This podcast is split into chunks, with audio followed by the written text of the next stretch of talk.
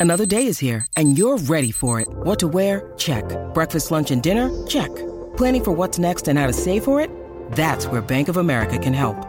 For your financial to-dos, Bank of America has experts ready to help get you closer to your goals. Get started at one of our local financial centers or 24-7 in our mobile banking app. Find a location near you at bankofamerica.com slash talk to us.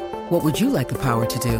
Mobile banking requires downloading the app and is only available for select devices. Message and data rates may apply. Bank of America and a member FDIC.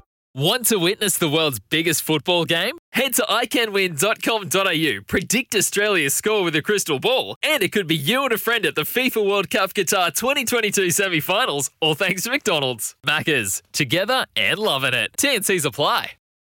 G'day, Mike Hussey here, but you can call me Mr. Supercoach. KFC Supercoach BBL is back and there's 25 grand up for grabs. So what are you waiting for? Play today at supercoach.com.au. T's and C's apply. New South Wales authorisation number TP slash 01005. I preempt this next uh, segment of the show by saying I am a Tottenham Hotspur fan and uh, have been for a long, long time, and therefore uh, we cop so much crap from people over the, the years for the fact that our side is so unpredictable, yeah, and so um, so disappointing when it comes to putting trophies in the cabinet that we don't mind dishing it out from time to time, and we don't mind dishing it out to people who support Manchester United uh, because they've got more trophies uh, over the years than uh, most can ever even dream about. But not now. Things aren't going too good, uh, which is a perfect time to bring in Ricardo Ball uh, to talk football with us for the next uh, 15 minutes or so. On the back of dropping a match to Liverpool by 4 0 yesterday, Ricardo Ball 4 0. Very disappointing. In fact, did I see where Roy Keane was um, all over them like a rash saying it was disgraceful?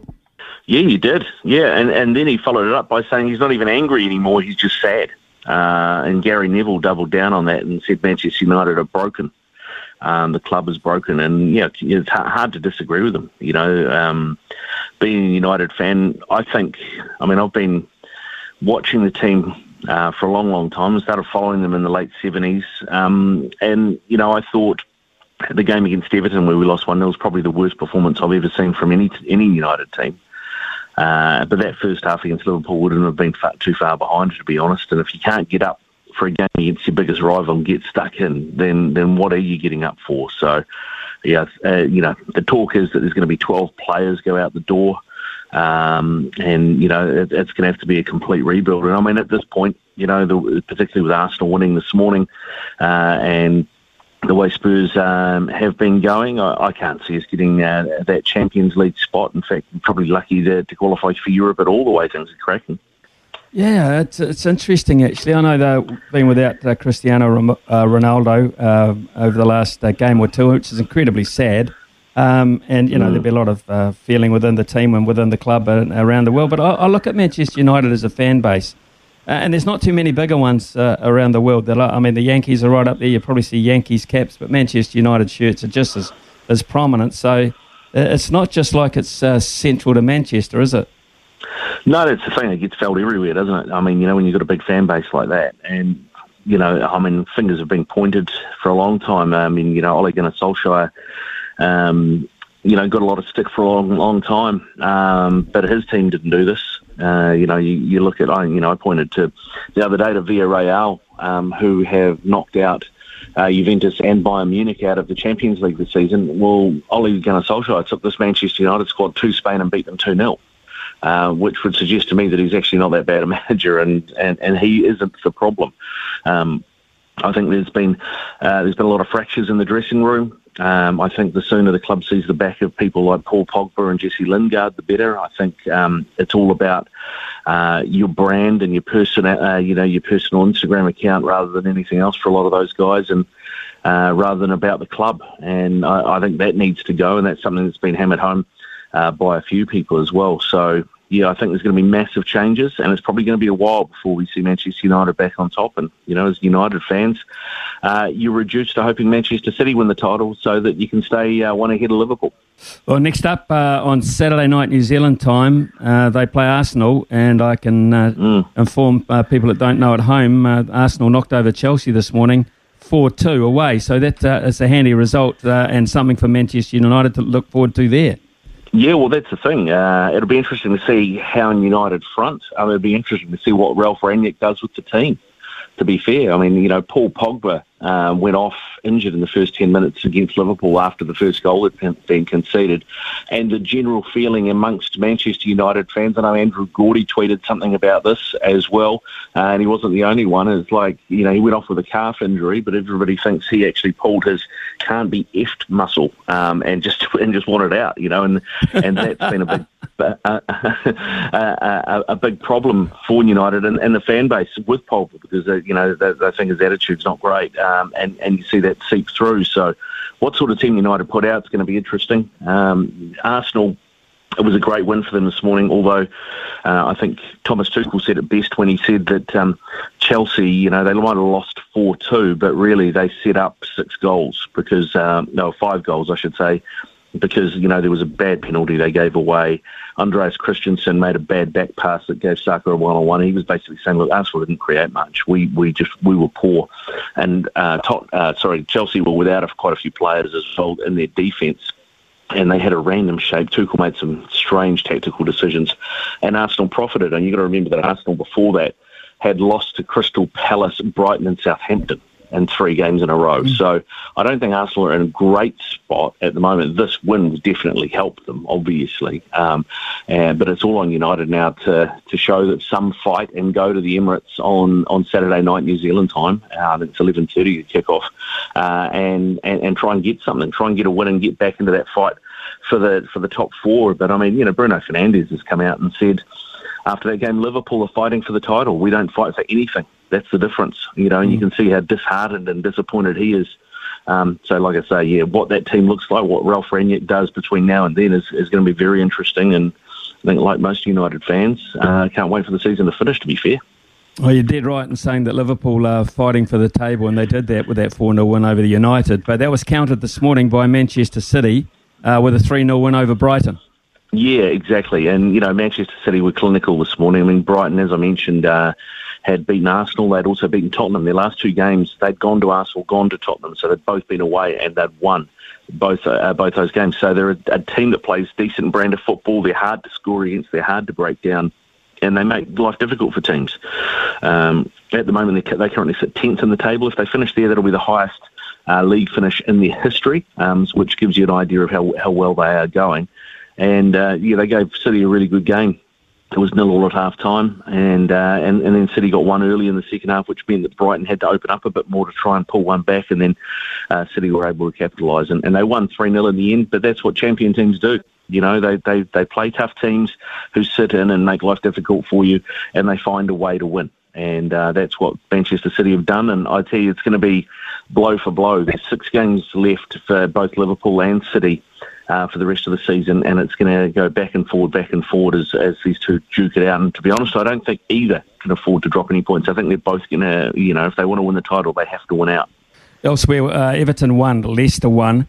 Uh, but also a very interesting result too towards the bottom of the table, and uh, the news just seems to get a little bit better uh, game by game for Newcastle, knocking over Crystal Palace uh, one 0 mm. Chris Wood starting in that game. In fact, I think he played the whole ninety. But uh, there is speculation that uh, he might be moving on. Have you heard that? I haven't heard that, but it wouldn't surprise me. Um, I think, you know, it was a tactical transfer by Newcastle. At the time that they signed him, he was at Burnley and they were very much in a, in a relegation scrap, and Burnley was one of their biggest competitors in that relegation scrap, and they took their, their top goal scorer off them. Uh, he hasn't quite delivered, to be fair. I think he's only scored twice uh, since he's been at Newcastle, uh, which isn't what you would have expected from Chris Wood. Um, but I, I, mean, I think Newcastle are on the up and up. You know, particularly with all the money they've got from um, the new owners, uh, the Saudi Arabians. They will be looking in the next transfer window to go again and to build that squad and to, to make improvements. And you know, if you uh, they'll they'll be looking at, I would imagine they will have set Eddie Howe some targets, and the target probably for next season once you've had an off season to build and, and, and get uh, some transfers in and, and spend some money will be to be knocking on the door of Europe um, and, and the Europa League. And will they see Chris Wood as a starting striker in a team that gets to the Europa League? Probably not. Um, uh, will he be happy to be an off the bench type striker at this part part of part of his career uh, at his club like Newcastle? I don't know. You'd have to ask him that. But it would not surprise me if you see Chris Wood move on. Where would he go?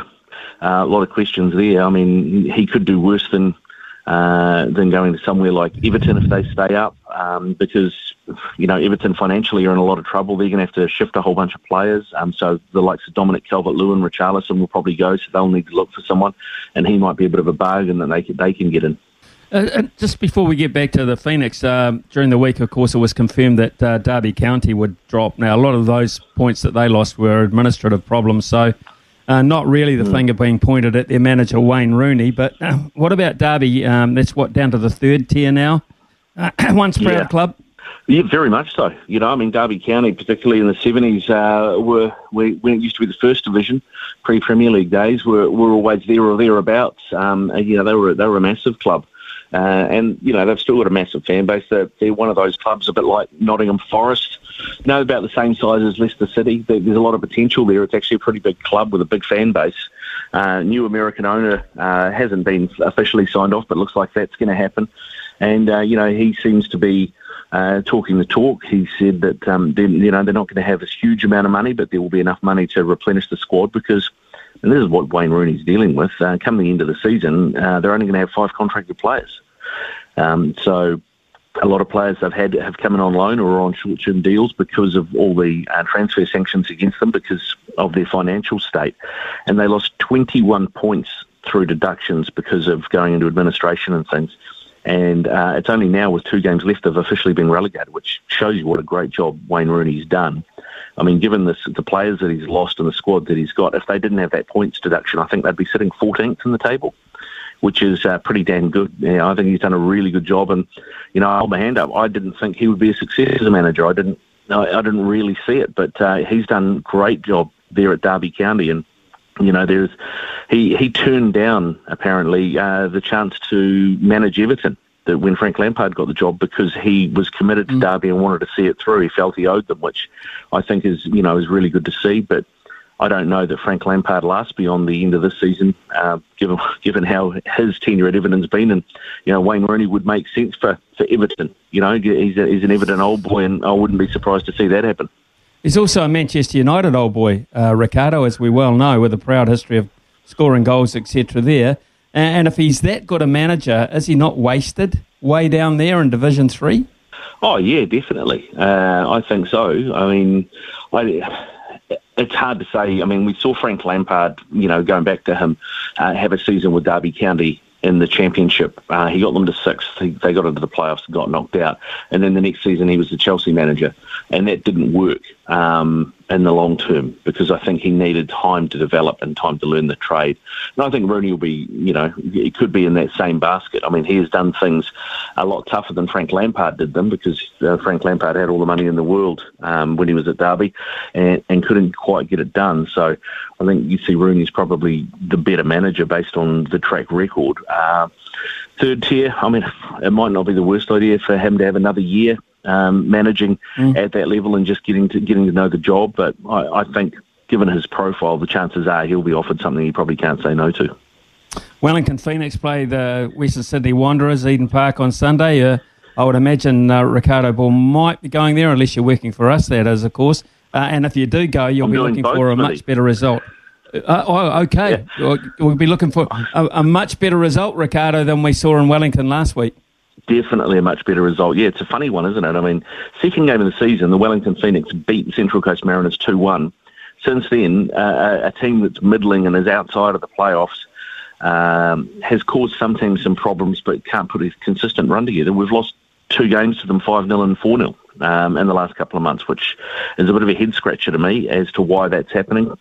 Um, so uh, I think the Western Sydney Wanderers um, coming to town is going to be uh, is going to be a great challenge. They played last night and uh, they were three 0 up after 30 minutes and ended up winning 3-2 against Newcastle Jets. They were hanging on a bit towards the end. Uh, and they're a club that seems to have the opposite problem to the Phoenix. You know, the Phoenix, if they if they don't score first, they lose the game. Uh, well, Western Sydney mm. Wanderers have, have scored first a lot and given up leads, and we nearly saw them do it again last night. So, yeah, it's going to be an interesting matchup. And of course, uh, there's the story too with uh, Mark Rudan the former Phoenix coach who left uh, in controversial circumstances, is loathed by Phoenix fans. They call him the snake because of the way he left the club and took players with him. And he's uh, back at the helm of Western Sydney Wanderers. So there's, there's that story too. But yeah, uh, I will be there watching the game, but I will be there sitting alongside Chris Milicic calling the game for SENZ. Fantastic. So I look forward to that.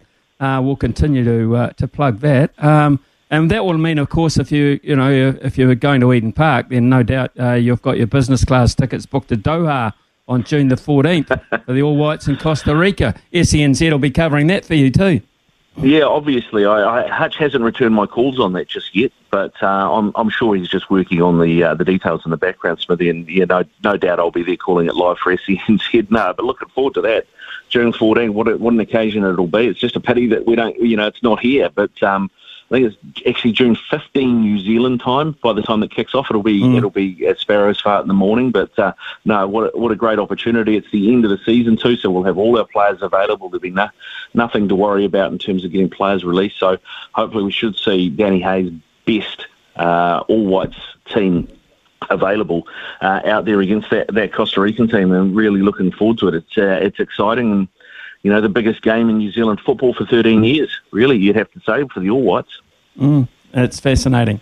Fascinating, and uh, I think winnable in a one off situation. So uh, I look forward to that, uh, really do. Uh, I love those uh, those big occasions. Uh, Ricardo, enjoy Eden Park, and thank you very much for your time this, mor- this morning, and good luck. I know it sets your tone for the week, so from all of our point of view, let's just hope you can get some points at Arsenal, eh? Yeah, well, indeed, mate. I mean, nobody wants to see Arsenal win, let's be honest.